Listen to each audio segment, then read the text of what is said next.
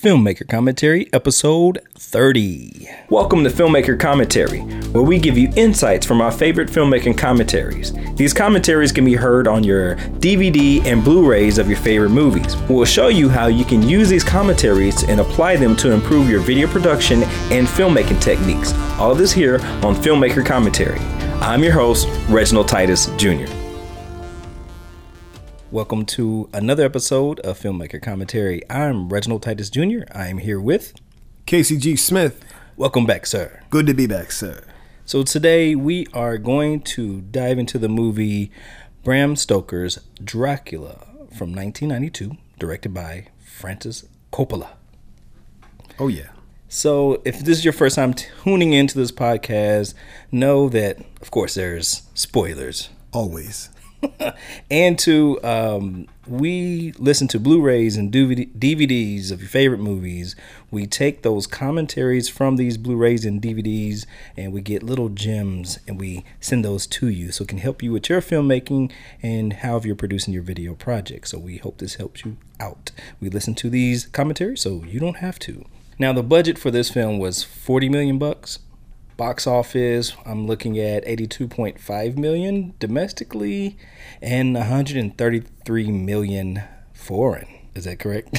Yeah, I got I got world, worldwide uh, 215, so 130 plus 82. Yeah, that'd be around 215 million worldwide. Not a bad deal at all. Not bad at all. Okay, so this is a definite win.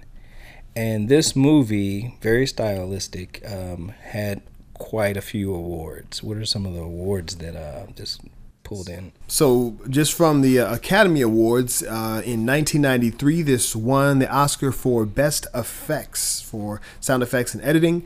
It also won for Best Costume Design, and it also won an Oscar for Best Makeup.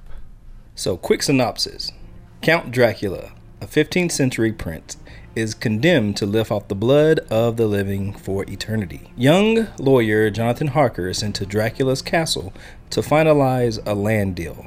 But when the Count sees a photo of Harker's fiancee, Mina, the splitting image of his dead wife, he imprisons him and sets off for London to track her down. Bram Stoker's Dracula. So, what are some themes that you got uh, from this film? From Bram Stoker's Dracula, a couple of themes that uh, that I saw in, in, in surmised from listening to the commentary uh, was a, a, theme of, of theatrical illusion throughout. Mm-hmm. Even how Francis Ford Coppola made this film, uh, there's a lot of illusions within, and a lot of techniques that were old that were that were used. Uh, the use of shadows, uh, in terms of uh, Dracula himself, and, and just the laws of nature that uh, don't work correctly because you are in the realm of the supernatural. Uh, again, tying back into theatrical illusion, the, the visual effects and surrealism. Uh, there was a theme of, of that, that that a man loves the same woman all of his life, mm-hmm. uh, and even potentially into into the next life. Um, Coppola kind of plays with that theme, especially in dealing with Dracula, and obviously uh, his feelings between his his deceased wife and Mina. Fear of infection um, like the vampire infects and these people when they they are this really for me kind of shows the first time that vampire blood is like a disease. And when people mm. have it like it's an affecting them and infecting them in very unique ways. And people worry about what happens when infection comes. Now during this time period the 90s some might have alluded maybe to something like like aids uh, you know an infectious disease that you know affects affects blood and things of that nature uh, so that theme is there. Seduction, as with most Dracula and even vampire movies or films mm-hmm. or shows, uh, sexuality and seduction are always tied in closely to vampires and to Dracula. Uh, technology is a theme that Coppola mentions. Even though this is a, a period piece, mm-hmm. the technology they're using at the time is cutting edge. The typewriter, microscopes, uh, different ways of taking down dictation. So technology is, is, is used throughout. The pressure of going against innovation uh, is a thing that Coppola mentions uh, that he experienced uh, throughout. And mm-hmm. you know, and maybe who knows, maybe even within the character himself in the movie, you know, Dracula's kind of he's he is forever kind of tied into the past. A couple uh, I had was like the typical, you know, good versus evil and uh, kind of like questioning God, you know, and that being that woven in from the very beginning to the end, you know. You know, when when the movie opens up, he feel like God's betrayed him. So like betrayal is like a theme of the film, and then being released, you know, mm-hmm. by your love at the end of the film. So he's asking God's questions, but then you know his his I guess that would be his reincarnated reincarnated wife, in a way. Uh, she frees him, allowing him to be with God, supposedly. I don't supposedly. know. Yeah, who knows? You wonder, right? Yeah. Where did he go exactly? Where? because that is his punishment for betraying God. But who knows? You know, um, obsession, just being obsessed with this. You know, with that. Um, I guess anger. You know, his love and trying to find her, but not being able to really be complete with her. For them to survive, she would have to become what he is in a way, mm-hmm. So they can live forever. But that's that's not really what you wanted. Yeah, yeah. So yeah, maybe maybe even the theme of longing, I guess. You know, and is is what you want what you really want. This is um, I like I like this film. Yeah, I'll agree. I, I so how did you first watch Bram Stoker's Dracula? When and then where? Um, the f- this is my first time watching the movie all the way through. Um, I remember my parents had this film VHS.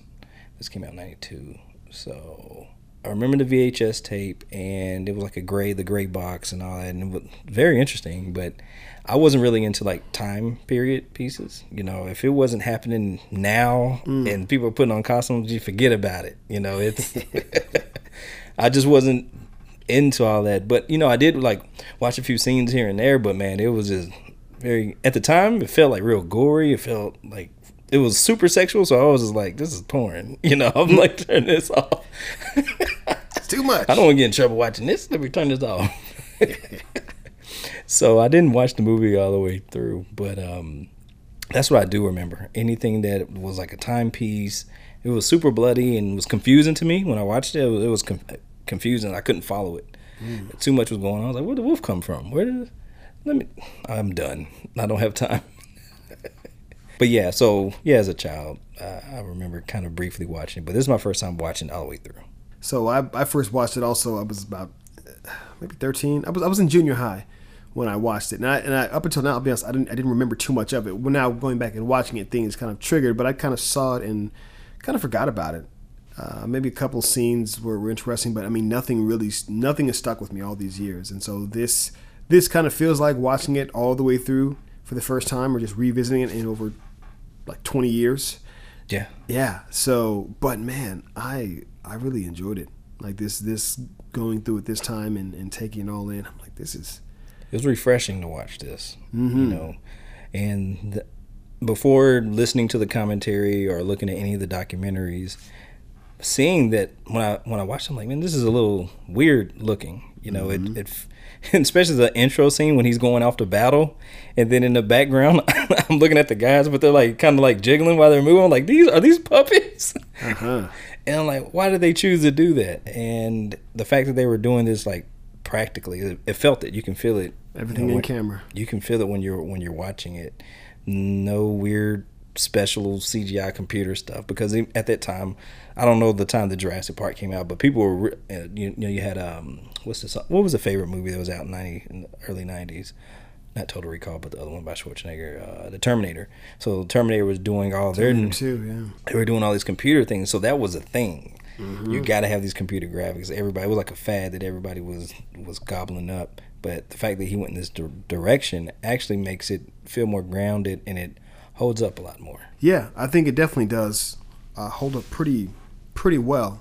And when you just you know, once you get into the behind the scenes and see what they did and how they did it, it's pretty pretty commendable. And it really is a almost like a um, like kind of that last piece before everything just changes. You know, one last it's like one last hurrah for mm-hmm. this era or this kind of filmmaking before you really would embrace digital and, and, and, and not so practical you know, and not so much in camera stuff. Not that people still don't do in camera, but it, it would definitely become the minority. But this was that kind of last standard of that time.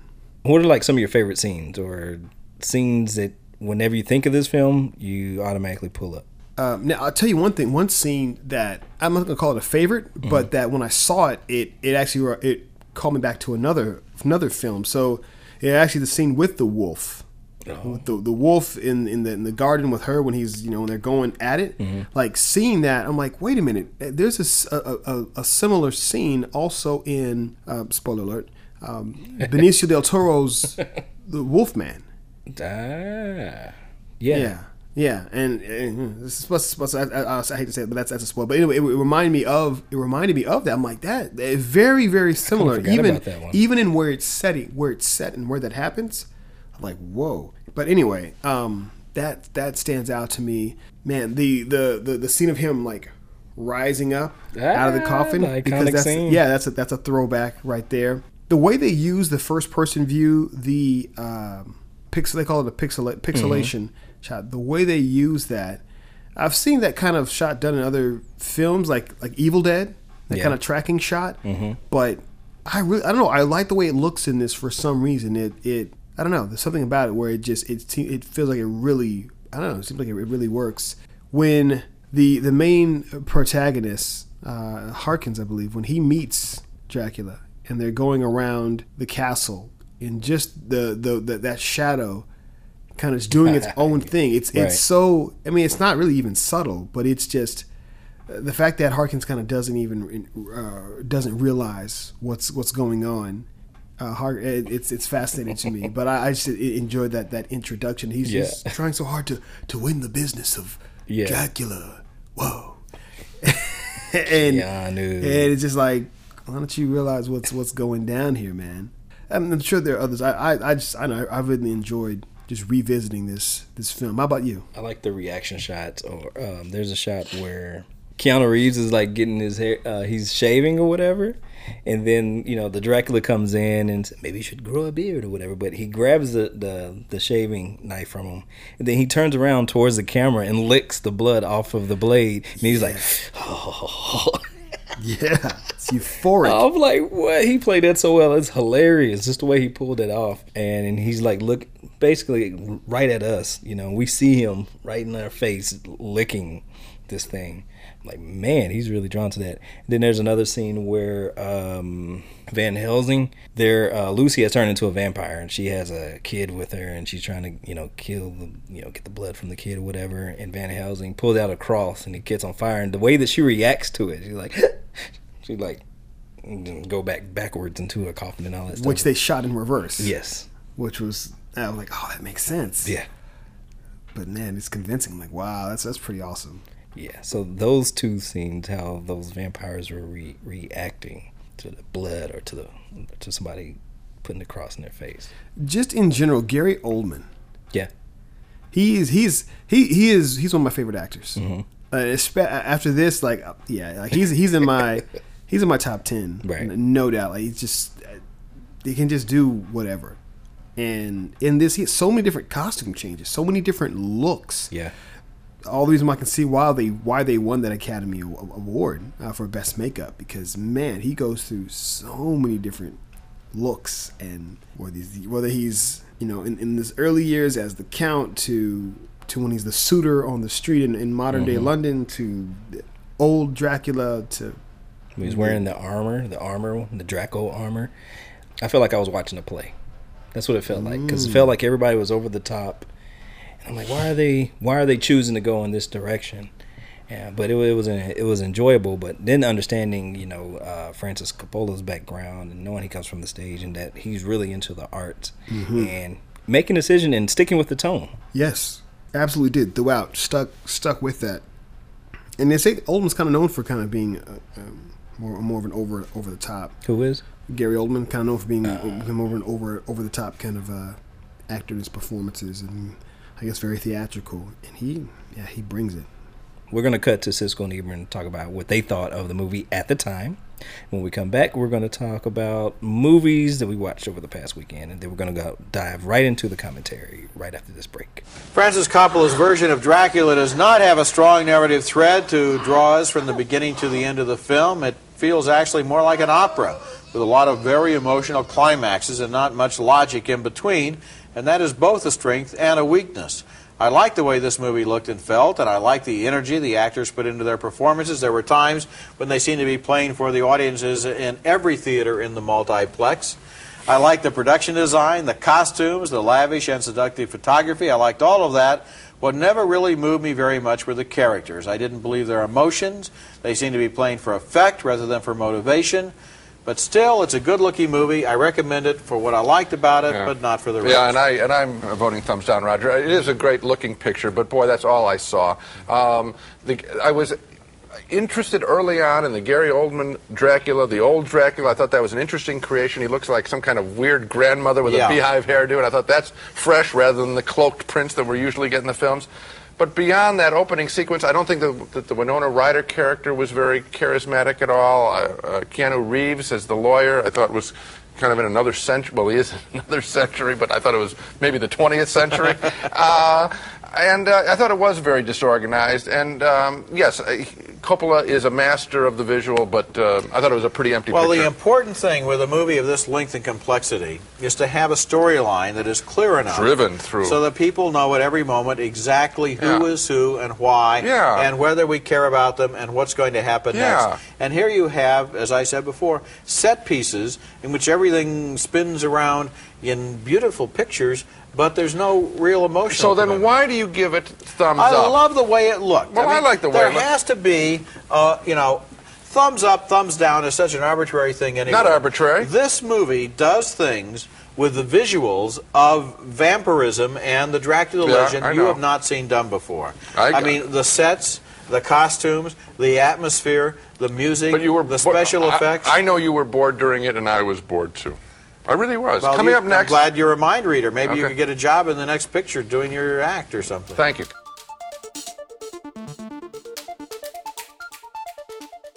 All right. Uh, what movies did you watch this past week? So I had the pleasure of of watching three billboards outside of Ebbing, Missouri, which was uh, quite. Excuse me, Ebbing, Missouri, not Ebbing. three billboards outside of Ebbing, Missouri, which came out in 2017, directed by Martin McDonagh, uh, starring, of course, from uh, Fargo fame, Frances McDormand, who actually won an Academy Award for the role that she played uh, in the film.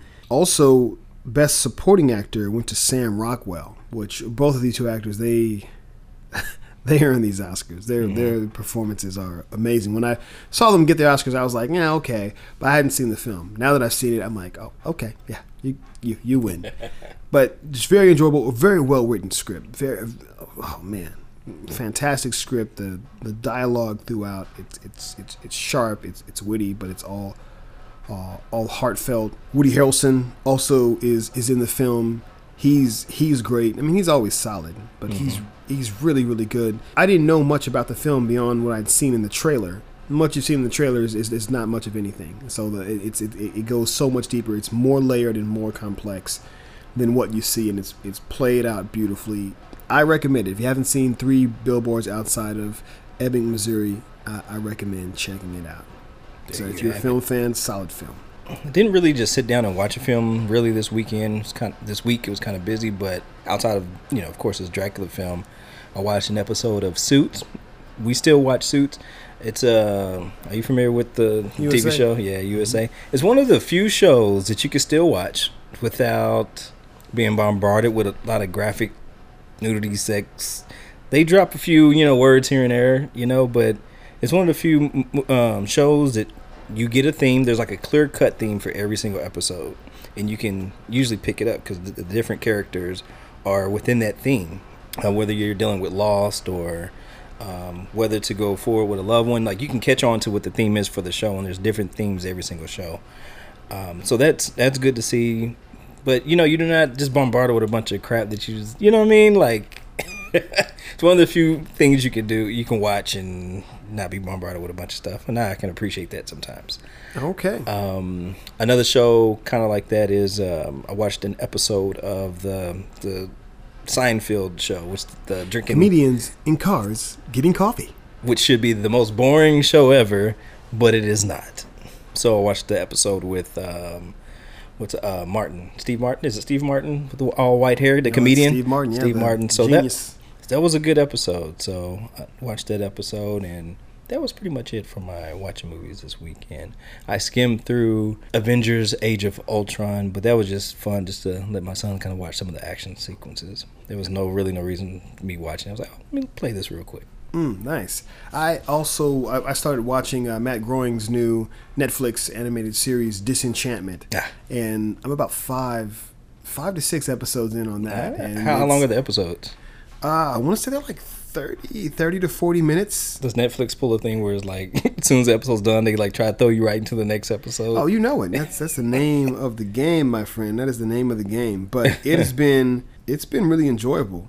okay. And yeah, episodes are about thirty. Yeah, they're about thirty minutes. how many ep- how many episodes is? This first season is only 10, 10 Oh, okay. episodes. Not too bad. So yeah, so I'm half halfway through. But again, it's it's like Simpsons, but definitely like Futurama meets Game of Thrones. Mm-hmm. Yeah. kind kind of kind of vibe going on. And there there are even some checking that out because I, I I thought about it when I saw it. It was like on Reddit, and I was looking at some things on Reddit, and that was popping up. I'm like, what if this is any good? The Yeah. trailer makes me kind of want to, but do I want to devote the time? I don't know. And see, that's what I thought also. And then Yeah. once I, I watched the first episode, and I was like, okay, I had a couple moments that that that, that made me laugh out loud, like legit laugh out loud. And I'm like, okay, and I kind of just let it keep rolling. And it's short enough. Again, only ten episodes, thirty minutes apiece. You know, from a binging standpoint, that's that's really light. That's Okay. like that's like somebody being very very nice to us. Okay, Thirty minute ten episodes, yeah, go ahead. we're gonna dive right back into the show.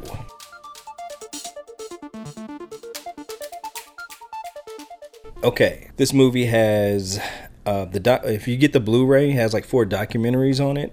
Uh, one of the documentary is the, it's called "The Blood Is Life," and it's basically going through the making of Dr- uh, Dracula. It gives like history and kind of what Dracula represents. And uh, Francis Coppola, he comes off like he's this is like his thing, you know. He's done all the research. He's included like his background from music, from the arts, everything that he can bring. He brought his A game to this, and sometimes you can tell when when somebody's slacking on their job, whether that be an actress, whether it be a producer or a director. But out of anybody that's slacking, the director cannot slack because it's going to just trickle down from there. Yeah, definitely. Your your your team teams plural will will feel that energy. Mm-hmm. Will will see that lack of discipline. Yep. That lack of focus. And if and if and if you're not bringing it, why Why why should should, I? they? Where where's their hope going to be that this project is going to turn out great if their leader isn't up up to up to par? But mm-hmm. you're right, Francis Ford Coppola. He was the right guy for the job. He had he was familiar with the book and had read it multiple times. Used to read it to his his his. Oh, he would volunteer as a counselor at a camp, he'd read it to to the kids there. He Like had- who's reading that? Just think about that. Just that by itself. Who first off, who is actually reading this book? Then who is reading this book to their children? that's something else. It, it makes me interested to, to, to, to listen to it on audio, mm-hmm. just to hear it for myself, especially after watching the film, to see what differences there there are, and, and again, especially with that love story piece. But yeah, Francis Ford Coppola, he was he was the guy, and he was uniquely qualified because of that. I think because of that connection to the original piece. Mm-hmm. and being well read, this movie serves you know our audience that's listening to us do this, but also doing research for one of our own films and seeing um, the vampire being out during the day. You know, that's one of those things. Like, are you going to make that decision? Who? What's going to determine that? And Francis Coppola, of course, did the research, and yes, the vampire does. He can be out during the day. Right, powers are, or maybe or maybe weakened, and yeah, always just making those decisions about what tropes. Because even if you watch the the show HBO's True Blood, there are different tropes that that they'll throw out like vampire wise. Oh, this this this yes is an effect. That no, that doesn't mean anything. um, but even you see like you know like like the like with the cross, like depending on I guess maybe the vampire's Right. level of power, um, with the younger uh, Lucy, you know when when the cross is presented to her, it seems to have effect. But with Dracula, he he sees it and he sets it on fire. You know, like oh wow, and the fact that he was you know once previously a spiritual man, which I, I also I, I I really dig the I dig the fact that that we that this this really as much as Dracula doesn't have a soul, this this movie gives him a soul. Yes. It, it humanizes him. He's not so just a much. monster that's going around killing people, even though that's what he's doing. Oh, yes. But he actually has a goal. Yeah, he's a tragic figure also to a degree because when you look at the beginning of how he he was devout You know, and the fact that even the, the, the, the name, the title of Dracula, you know, son of the dragon, from the order of the dragons, of those who were there to defend these Romanian churches. I'm like, whoa, this guy was like a crusader, Yeah. you know, almost, and, and was impaling his victims. all and the- Bela. Vlad. The fact he would come back, and I, mm. I just love the way it's played at the beginning, with the, he's seeing his, his his his his wife dead in this Romeo and Juliet, you know, kind of moment. There's some correlation between this movie and the first Fly that we saw. Ooh, I see you. Call back, Resident with the callback. Booyah! You know, you got them in love, and then what happens at the end? She's got to take him out. Yeah. Take it to the head. yeah, I mean, yeah, no, you're you're you're you're right. Yeah, he he he tries, and and, and, and it's also the the man that has become the monster mm-hmm. who is trying to turn his loved one into something almost monstrous just so they can be together. There you go. Ooh. Booyah! Whoa. Whoa. That's what happens when you research people. Hmm. But yeah, research is, is, a, is a very powerful thing. Another one of the documentaries is called "The Costumes Are the Sets," and it, and it goes into costume design by Eiko Ishioka, and who won a an award. Right, she won an Oscar for her costume design, and I and I truly recommend you know going through these documentaries because you find out like how heavily everybody's involved in their thing. And she was more of like an art director, production designer, not necessarily known for like being a costume designer, but from Francis Coppola, from his standpoint, it's like, well, you designed all that, you can design this. This is the set, you know. Yes, that that was a big deal for him. I know you're going to talk about you know uh, difficult decisions that have to be made, but he wanted the costumes truly to be the thing that stood out to to the viewers, and they're quite quite wonderful, uh, and, Yes. colorful, and Memorable for sure. oh yeah, There's another documentary called In Camera, and it's talking about the the visual effects of Dracula. How the director's kind of at war with trying to tell what he, ask the people what he wants, the, the people that are producing these special effects, and they're trying to lean them to doing the effects how they see it should be done instead of just following his direction on it. So he had to kind of get rid of these people. And this uh, documentary talks kind of shows how his son, his son was raised in this style and knows exactly what his dad wants. So he's working on, you know, being the second unit director, which is shooting all the stuff that's not the main stuff, and then also coming up with the practical effects. And especially being a younger person, you know, a young person has that drive, that energy, that ambition, and to prove other people wrong. totally. Yeah. on, on a major studio film when, when your dad directed The Godfather, you know, and Roman. I mean, kudos to Roman Coppola. yeah, because he he went in and pre-visualized everything and everything in the film for, for, for the most part is shot in camera and whether it's projecting things on the screen whether it's using miniatures and they harken back to so many older classic techniques brought them back and, and used them to to pretty good effect like you said mm-hmm. there are a lot of things that even though we know the film is older as a production and of course we know it's set you know in an older time period as a period piece there are some things now that would hold up better than some of the digital or, or, or other kind of visual effects from this time period. in the documentary, his son is in front of a green screen. He said, "It's funny we were shooting in front of this because we didn't use any of these special effects." That was a nice touch. Yeah. There's another documentary called Method and Madness, and it's called, you know, Visualizing Dracula and how they were storyboarding. And Peter Ramsey, who's uh, one of the artists, is also an African American man. Got always got to represent. Yep. Uh, and just kind of how they're. Uh, how the director is pushing them to be creative and just you the images that you're creating no matter how creative they are we're, we're figuring out how to put this into the actual film no matter how crazy these ideas are and they kind of show you the how like the castle is being manipulated and they're they're drawing these things and how they're putting into matte paintings and making it happen Which there were quite a few of in this in this film, Mm-hmm. especially when have like you know when the when the the carriages are, are riding up to That's right. Dracula's castle. You know, it's a it's a painting. Uh, a lot of the, the different countrysides and landscapes and, and, and seas, and that's uh, with- and with that, it's worth mentioning that the majority of this film was all done on sound stages. yeah which is that's impressive. I would have, I wouldn't, if he hadn't said that, I wouldn't have believed that. I would have thought, oh, they were on location somewhere mm-hmm. and they traveled across the world, but no, they did the most of this on a soundstage. very impressive Also, to our listeners out there, if you hear some sounds in the background, it's raining, so don't let it throw you off. It's just the, the Just in case if it's picking up. I don't know if it is or not, but if it isn't, if it is, that's what's going on. If it is, welcome to the Quiet Storm, There you go. filmmaker commentary edition. So let's dive right into the commentary. So the commentary was uh, he recorded in 2006. You know, he does his introduction. You know, he's got etiquette. Thank you, Mr. Coppola. Appreciate that. And at the time, he was 67 years old. Um, the overall commentary, this is A1. Yeah, Well, high praise from Mr. Reginald Titus. A1. A1. Because it's a mixture of, you know, history. He's like fully engaged in the commentary. Um, and even though, like, God only knows if he would have recorded, you know, the commentary, you know, earlier, like how much he would have. Because so also, too, he's trying to recall some things and he might have forgotten how certain effects were created. Um, him, you know, him being older and him not necessarily being over the practical effects, and that's why it's important for these documentaries to be on here because it's it's literally showing you how they did these things.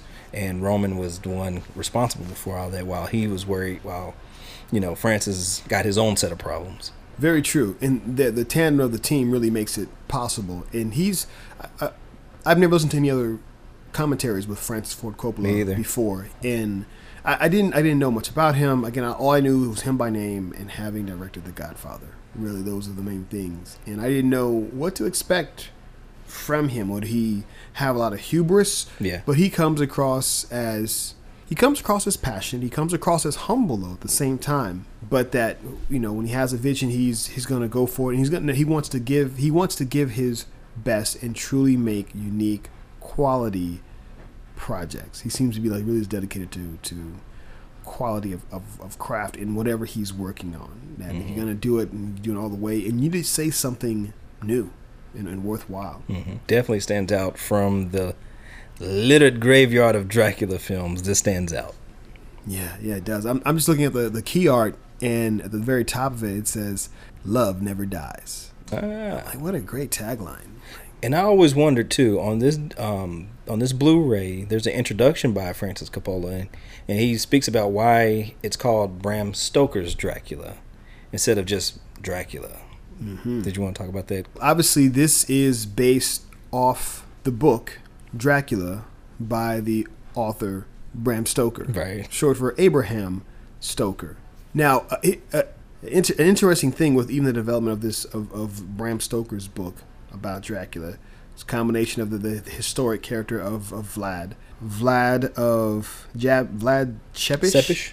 Shepish? Yeah. um, of you know of, of uh, Romanian uh, history, but also the themes and the workings and the mythology of the vampire. I think there's a, vo- a book out called Vamp um, that is highly influenced. And I don't know if you um, heard them. when They were talking about this, Reginald, when they talk about how you know when you go all the way back to like Mary Shelley's Frankenstein, like when that book was was written, there's a group of four people: Lord Byron.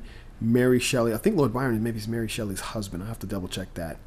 Um, and there was another gentleman who was there also when she wrote that that that book or that that that horror story about this this man-made monster who kind of walked with a limp. Lord Byron had a limp, um, and then when you have this kind of large nocturnal character that could kind of uh, get people affixed upon them.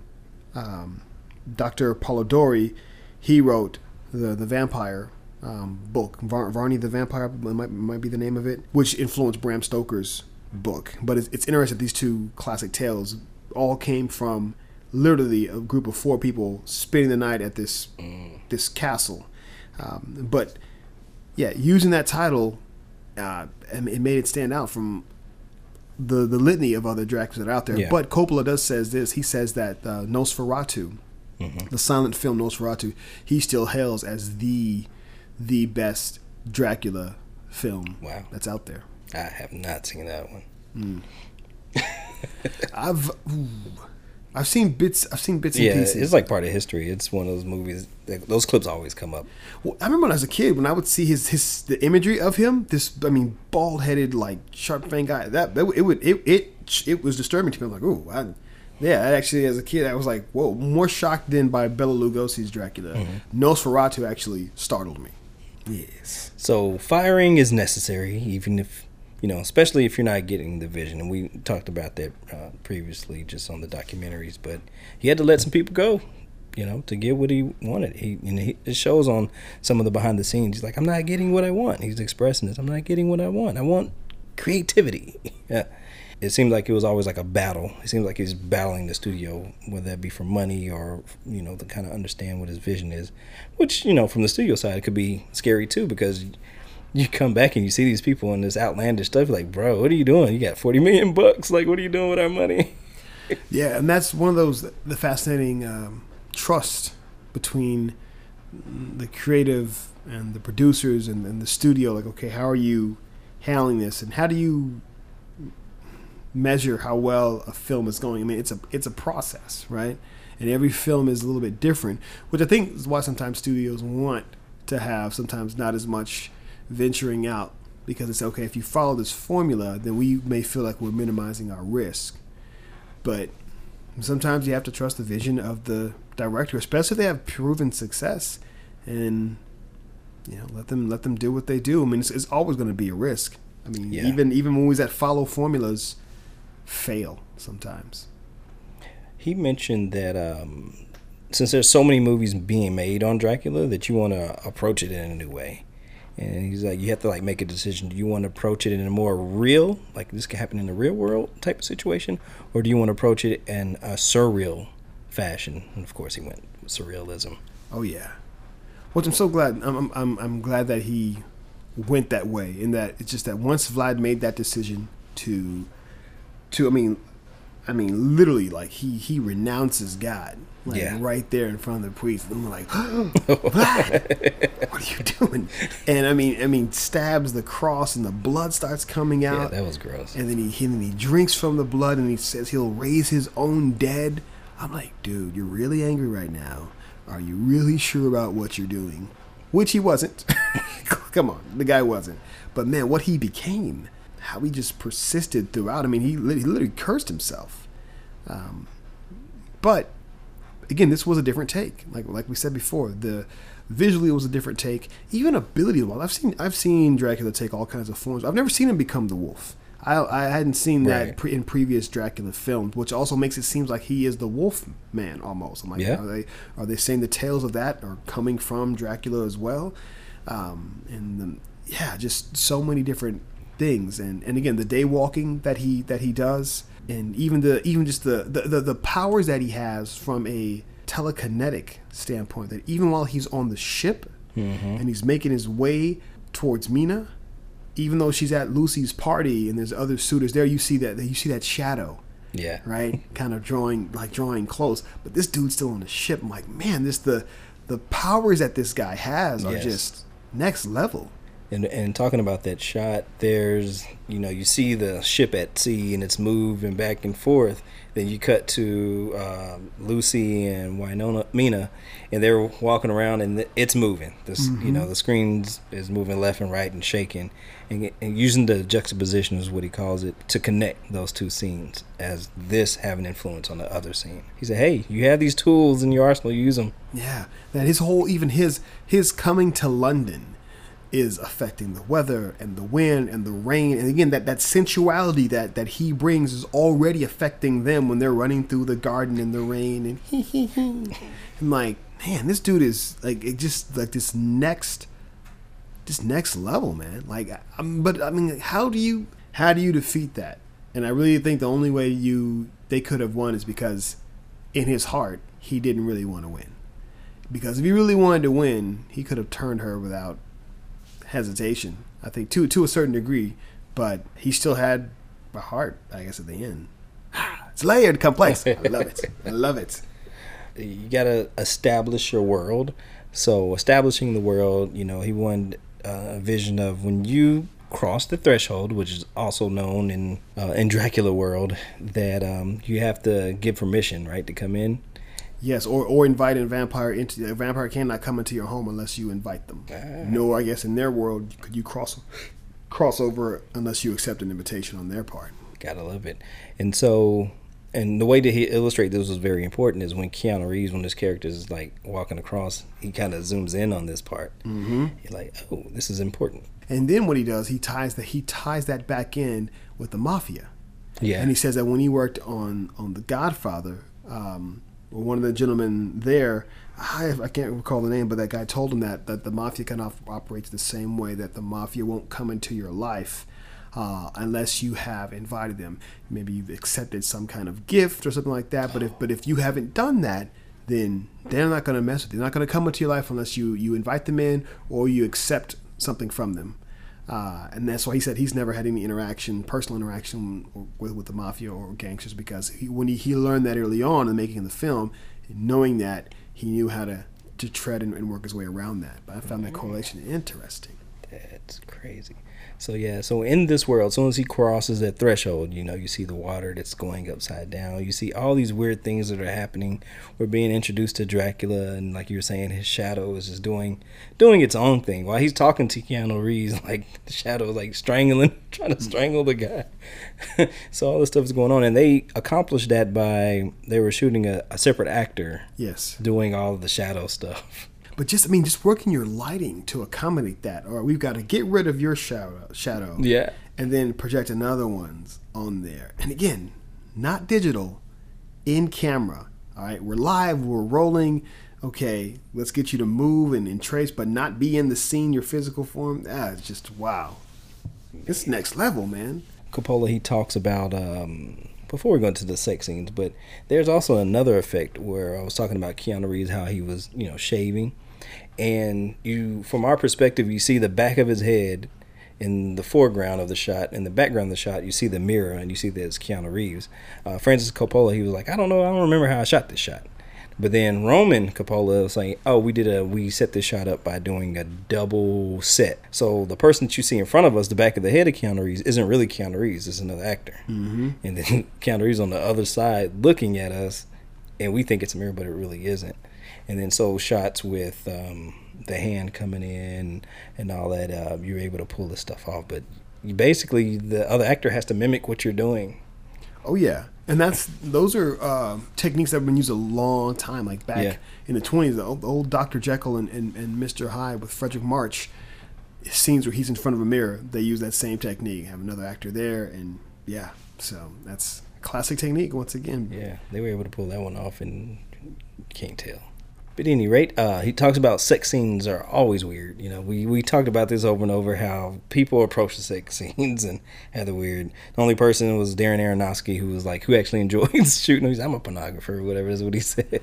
Yeah, it's few and far between that you, you would find these these masters of, of getting emotions and things out of people, and you you know you, you, you might have a misconception that for the actors and all that that they're oh they're just itching to be to free, be free and act and yes, let me just go for it. But no, it's it's awkward for know just about everybody. Right. And and but it's one of those things where you power through it. And I like when directors are, are, are very thoughtful about when, how, and why they would use sex.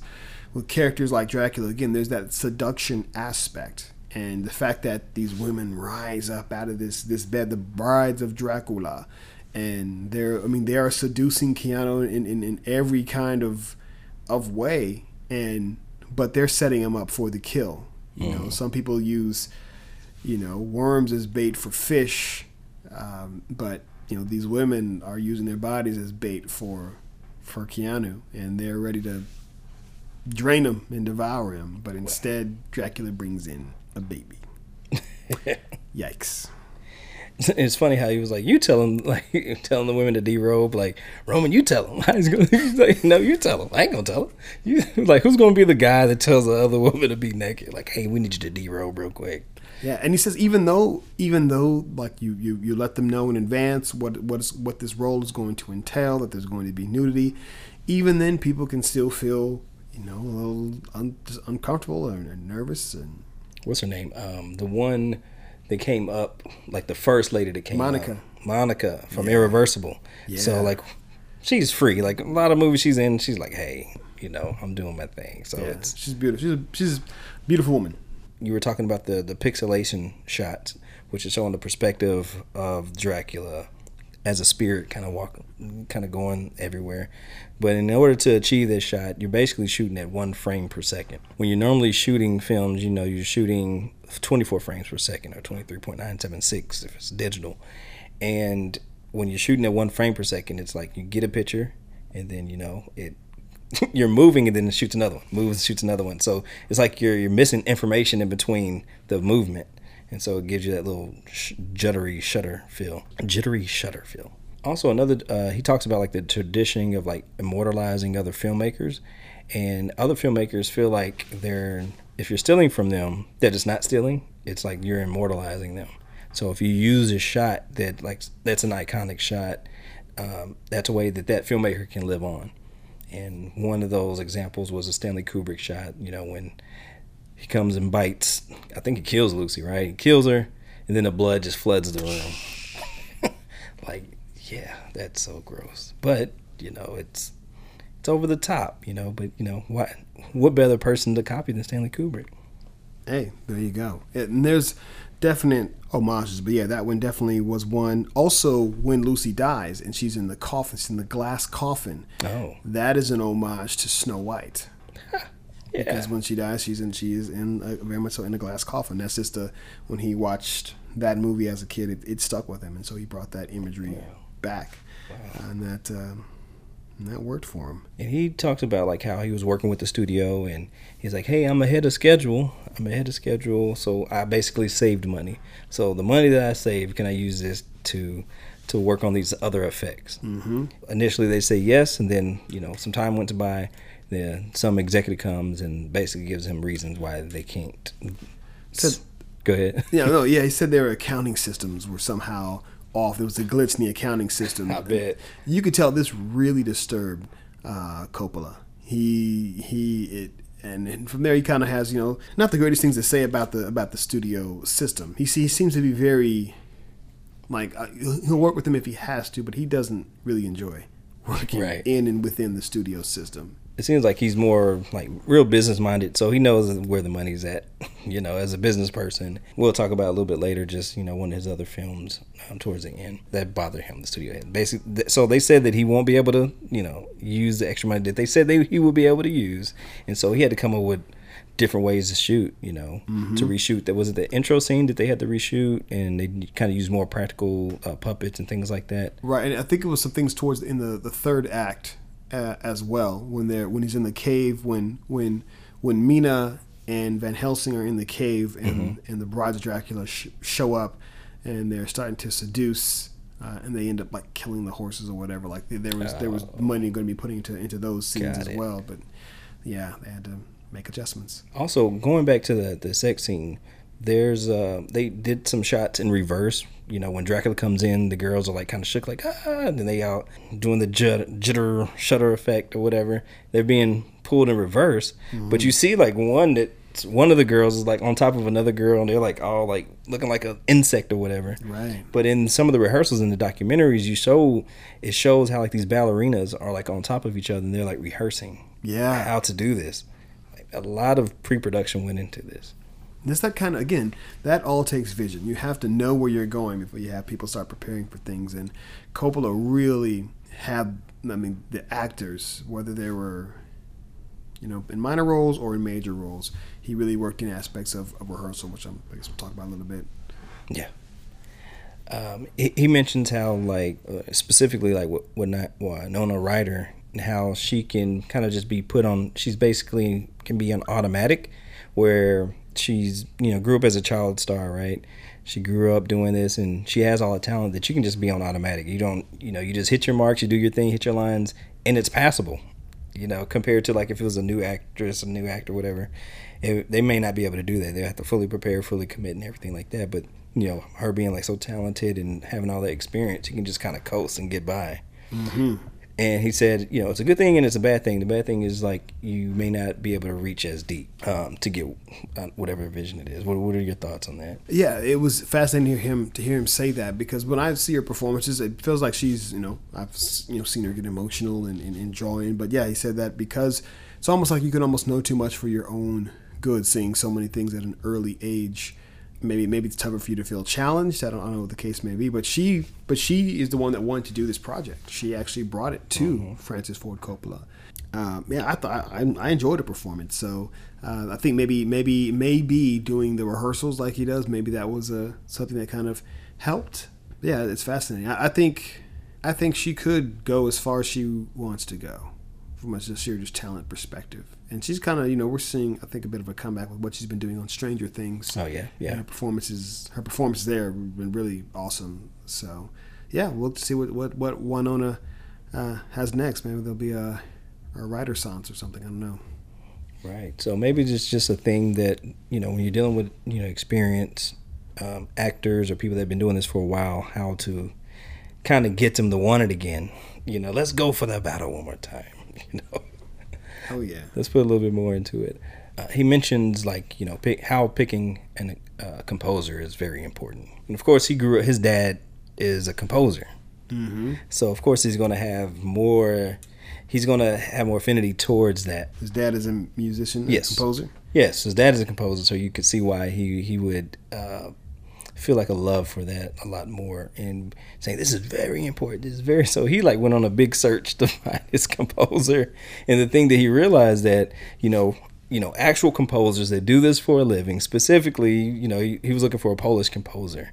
For them to do things a certain way, it takes them a very long time to create some of the some of these pieces. Mm-hmm. Whereas in the studio system, like, hey, we need some music now. like, let's put something together real quick. You know, you write the music, we'll have some people play it, we're done. But you know, for them, you know, it it's a different perspective. And it, they take their time, and he only gave him three pieces. Yep. And then he had to work with those three pieces throughout. And because they had the original recordings of them, they would use versions of them where they would strip out certain elements of the original recordings to get a different feel mm-hmm. for those three different cues that they had to to work with. Which I, I thought was very interesting. It worked out, and it and the music it feels kind of like with uh, when we listen to the Last Dragon. It's got its own vibe, mm-hmm. and when you put it in, it's the music is for that movie. It stands out, and it brings you into that world, which is unique. Yeah, the the the, the themes mm-hmm. for for the different characters, and again how they how they reiterate them and use them. Again, it does it does feel like a but to a, like a play, um, maybe even like a musical. I, I, I could- see this as a musical. I could see somebody Yeah. taking this and making this into a, pretty awesome musical. Uh, Yeah. It does. It is that theatrical, the costumes, the music, all of it, and I think it could really work. Again, we come across a situation actors not wanting to rehearse. Coppola being a theater director, you know, growing up in the theater, he came to realize later on that it maybe not be as important as he thought it was. Now he kind of looks at it as like you're going out to pick mu- pick up mushrooms out. You're picking mushrooms, and what you get is what you get. You're just gathering that. You know, Yes. you're just gathering it. What you got, what you got, and that's what you're going to use to put this movie together. But he was like a stickler, you know, in particular on this film for wanting to rehearse. Some of the actors were not game to rehearse all the time. He talks uh, about Jack Nicholson. I don't remember what movie that was when he was kind of saying, "Well, we don't really have to do that."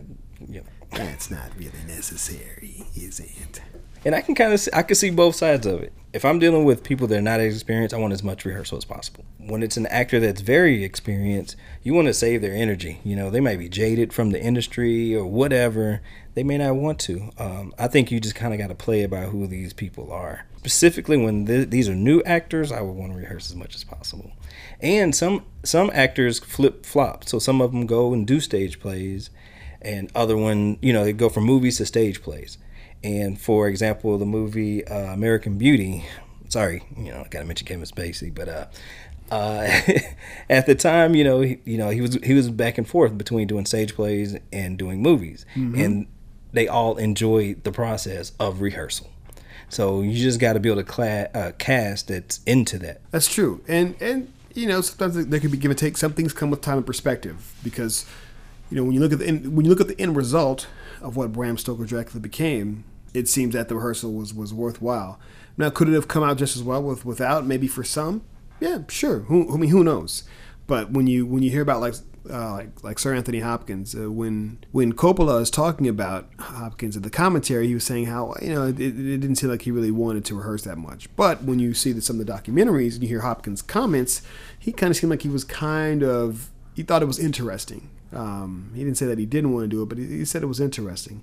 And one of the things that I, that I gathered from seeing some of the behind the scenes footage of the rehearsals and the, the different um, workshops and, and warm ups that, that they would do, team building exercise that they would do, is that he he made their parts very collaborative. They were able to add things to their characters into the script Coppola would go and have the script changed and bring it back, and so they got a chance to really kind of expand and flush their characters out and, and rehearse that. So mm-hmm. um, even the little bit of kind of madness that Helsing Van, Van Helsing brings to the to the role, I mm-hmm. thought was was fascinating and, and, and, made sense. And him grabbing Mina and, and dancing with her when he first sees her, yeah. Uh, I'm like, oh, okay. But it, yeah, it kind of it kind of works towards the this particular film and what what Coppola mm-hmm. was going for.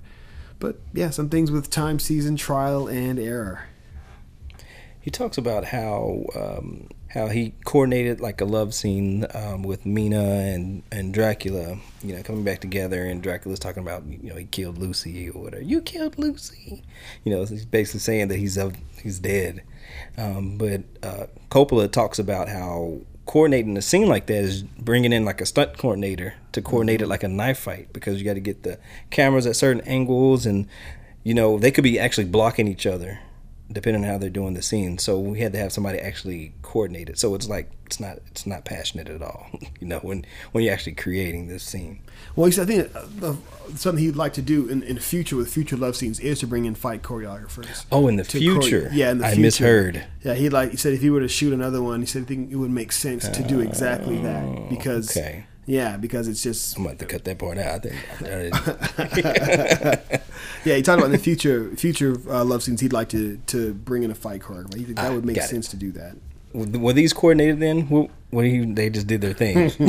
they, they, were directed, but yeah, there was not there was coordinated. No, there was okay. no fight coordinator saying use your elbow. You know, nothing, nothing like that. Got uh, it. They were just, I guess, as awkward as he originally had had, had mentioned. But I'm like, when he said that, I thought I got to thinking. I'm like, you know what? It sounds like it sounds logical. Uh, it, it sounds logical to have a potentially fight coordinator giving certain tips. Guess you have to practice that. You know, you'd have yeah, to practice. I didn't see that, out. but uh, I assumed that he. I thought he did bring that in, so I was like, oh, okay, that seemed to work. But he didn't. It worked anyway. Yeah. did we already talk about trusting your actors to cast? Yeah. All right. So he allowed Winona, you know, who brought him the script basically. She brought him the script, and then also she had like a who's who of who she would like to act with. Mm-hmm. So she was basically like in a way like the casting director. Yeah. And he trusted her to do that. And, and I think that's a big deal, especially considering the genesis of their relationship, which we hadn't we hadn't mentioned yet. Mm-hmm. Um, the fact that she was supposed to originally be in The Godfather Three. Yeah. She was supposed to play the daughter of Michael Corleone, but grown up. But last minute, she got sick and or ill and pulled out of the project. Hence, his his daughter Sofia Coppola going into the role. But he didn't want to hold a grudge, and he said he likes to work with young people. And so when this opportunity came up, and and Winona presented it to him, she did give him that list, and that's where you get like the, you know, the Sir Anthony Hopkins of of the world. And I don't know if, if she specifically mentioned Gary Oldman, if he was on mm. the on the list for the to be cast, or if the studio was already looking at him. She was good friends with Keanu Reeves, hence yeah. his casting as well. Cary Elwes, also from The Princess Bride and Robin Hood Men in Tights. Uh, he's always I always enjoy his performances, but but yeah, it, it um, she she should get some credit either. I don't know. I think as a producer or, or casting, but uh, I haven't seen any additional credits for her uh, in the in the film. Associate producer, or something. Something. But, Give that lady something. A check would be fine. Thank you. I'll just take the money. There was a part where he actually kind of got into it with one of the actors, uh, Oldman. It was a whole rat suit thing, right? The, the rat suit fight because while this love scene is going on, like he jumps to this ring, jumps to a rat suit, and maybe that's the thing that's like kind of like tripped me out about the whole thing because he's jumping from being a wolf to a rat to a vampire. It's like why do you even have like I don't get it.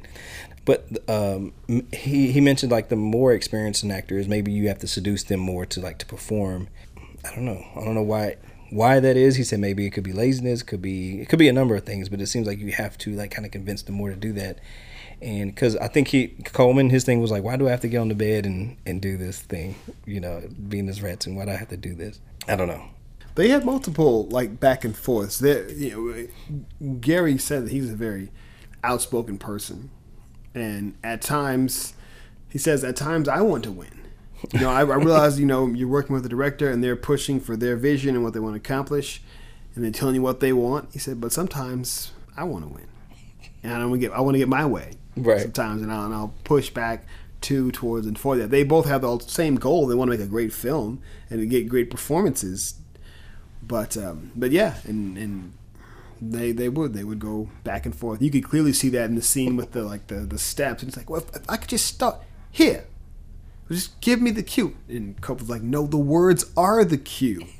Right. No, I, they're just going back and forth, and it's it's it's interesting to see. But he likes that. He likes kind of the, the, the pushback a little bit. And then when they were doing that rat suit scene, there was that part came where Francis just stopped, like, and had all the actors line up, and Right. just let. He said, just you know, put we covered their eyes, and and he let just Gary Oldman go in between each of them and just say scary stuff, just to put fear into them. And he's like, "Oh, you shouldn't have done that." He was like, "That's like giving, you know, that's like putting a kid in a candy store." And he he enjoyed being able to do that. So you know, Coppola fights for his vision. I'll, I'll give him that. He fights for his vision every every step of the way, and is willing to to disagree. And um, but he doesn't seem like he's mean spirited about it. I, don't- I don't see him doing it out of like just hubris. I don't know, but yeah, not not afraid to disagree because he mentioned several several of them that he had while making this production. Uh, he also gave a shout out to Tom Cruise. You know, Hmm. basically just kind of saying like, out of all the people, he's the one that like whatever you want to do, he'll do it. That says a lot about Tom Cruise and his reputation. You know, Mm-hmm. and you go back to all his films, you see him doing his stunts, you see him running. Uh, Always you s- always running, Tom. Type that in YouTube, see what you find. Mm-hmm. Um, and you know, dealing with people like Stanley Kubrick, who are like super OCD people, you know, doing 70 takes, 60 takes, and just powering through that kind of stuff. It makes sense why Tom Cruise has the career that he has Mm-hmm. He's a workhorse. through the ups and downs and doing it as if this is your last movie. Yeah. You know, we talk about the movie Tomorrow Never Dies. I think that's the name of the movie, or the It day has after. multi- multiple names. tomorrow Never Dies. Maybe Uh, tomorrow no, will come. No, it's uh, Edge of Tomorrow. It's Edge of Tomorrow. Edge of we'll- Tomorrow, we'll Live, Die, Repeat. All you need is kills. Like this guy, the film literally has multiple names. It's You, Bad, marketing. you watch that film and you just see Tom Cruise is giving it all to you. He'll risk his life for the audience. and how appropriate in a movie where he has to relive the same days. Again, Yeah, again, how and appropriate. Repeat, repeat the same thing, same actions again, again. That's called irony. Mm-mm-mm. That's uh, just a perfect example of what Tom Cruise is about. That film right there, giving it all. He'll, if he died on, you know, in the film, yes, that's how he would want to go out. It seems like. you know what? I, I wouldn't doubt that, that that's how he wants to. go That's out. probably his In- dream. In in, uh, in the film, going for it, just going for it. Coppola talks about how why approach a film if you don't have anything unique to say. Do you want to talk about that a little bit further? Definitely, especially when it comes to relation in relation to all the Dracula films that are out there. So many Dracula films, and how Dracula is is kind of tied into cinema. Like when the Yeah. first, I don't know, one of the first films that would come out with Nosferatu. Um, that's tied into like the birth of silent films and cinema, and so there's this correlation that's that's there, and so many films have been done, and so yeah, how how will you say something new? And so to take this book that again ties into the lore, ties into the historic aspects, and fuse them together, then now you do it with a love story there. He really felt he had something new and unique to say. And when in watching this film all these years later, I'm like, yeah, this is so different from other other Dracula films that I've that I've seen. I actually, mm-hmm. when he dies at the end, I, I feel for him. Like, oh, you know, kind of happy he has this release, but he has that moment of of of not being a total monster, just enough for you to feel something for him.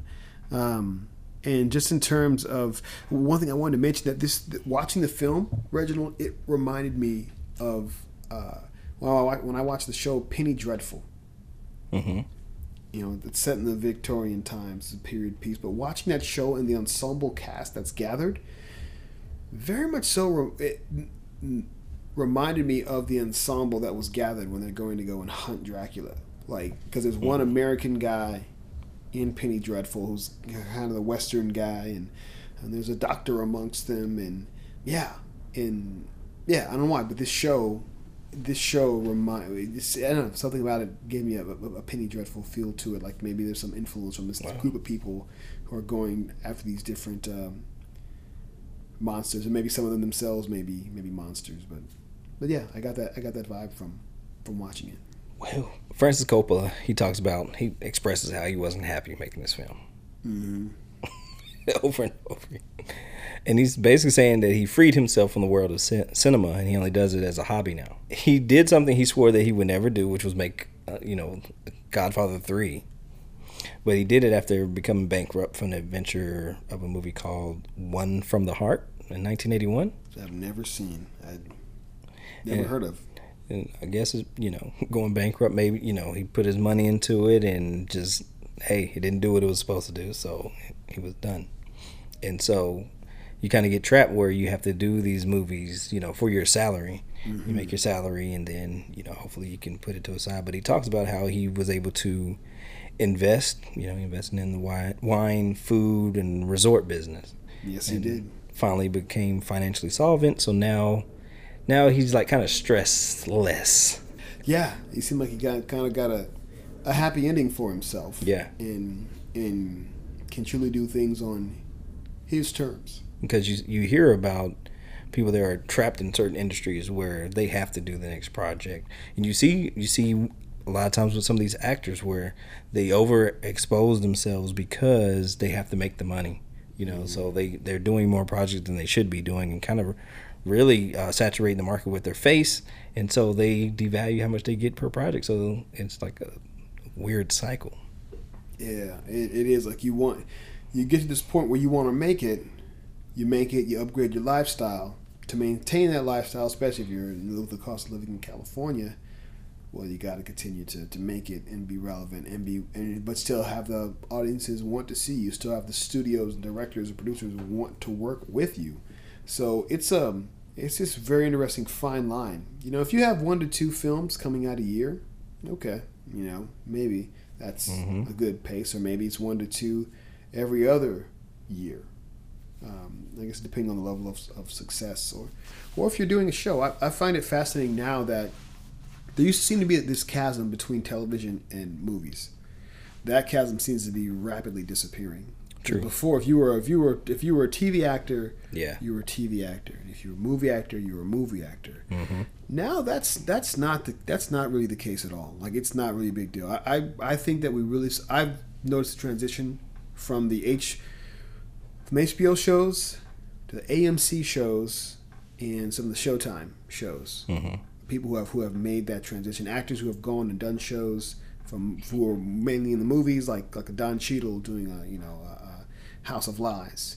Uh, um, you know, you got you know, your Kristen Bell's also does House of Lies. Started off, you know, in television, but's done her share of, of, of movies. Also, no big deal. You know, the Mila Kunises of the world. The yeah, the Bryan Cranstons from Breaking Bad's to you know multiple films that he's been involved in. Uh, Jon Hamm. Jon Hamm is everywhere. Jon Hamm, that dude is is just working from Mad Men to how was Edgar Wright's film with the Baby Driver. Oh, Baby Driver, Baby yeah, yeah. Driver. Uh, just all kinds of all kinds of roles. Jon Hamm is everywhere. Doing he's doing voiceover for commercials. For I think that's the best thing right there. Learning how to learn different skill sets so you can just you can flip around, you know, do the voiceover, uh, learn to produce films, learn to develop, you know, project that you may not necessarily be the one shooting or acting in front of, but you're developing them as a producer and it can do its thing. You hire the people, etc. And you know, you have an end product, but you don't have to be like involved with it every single day. Yeah. And I noticed uh, Coppola, if you look on his IMDb, he has a lot of projects that he just produces that he may not necessarily direct or write, but he produces them. It makes sense, man. Diversify yourself. Yes, because and directing is one of those things too that it takes a lot of energy, a lot of time, a lot of devotion. That um, sometimes you just want to stay asleep that day, or you just don't want to think about a movie the whole year. and be involved with it every single part of the process. It just takes a lot of energy from you. And uh, I, I know Tarantino talks about that there's a lifespan for directors, but you know we've seen people like Ridley Scott or was it Michael Schultz from Last Dragon where they figured out how to keep this thing going. But I, uh, I think Schultz's thing is, you know, he does a lot of TV now. He directs a lot of TV. And then Ridley Scott, he actually produces a lot of stuff. So it's also uh, a venture for him. Yeah.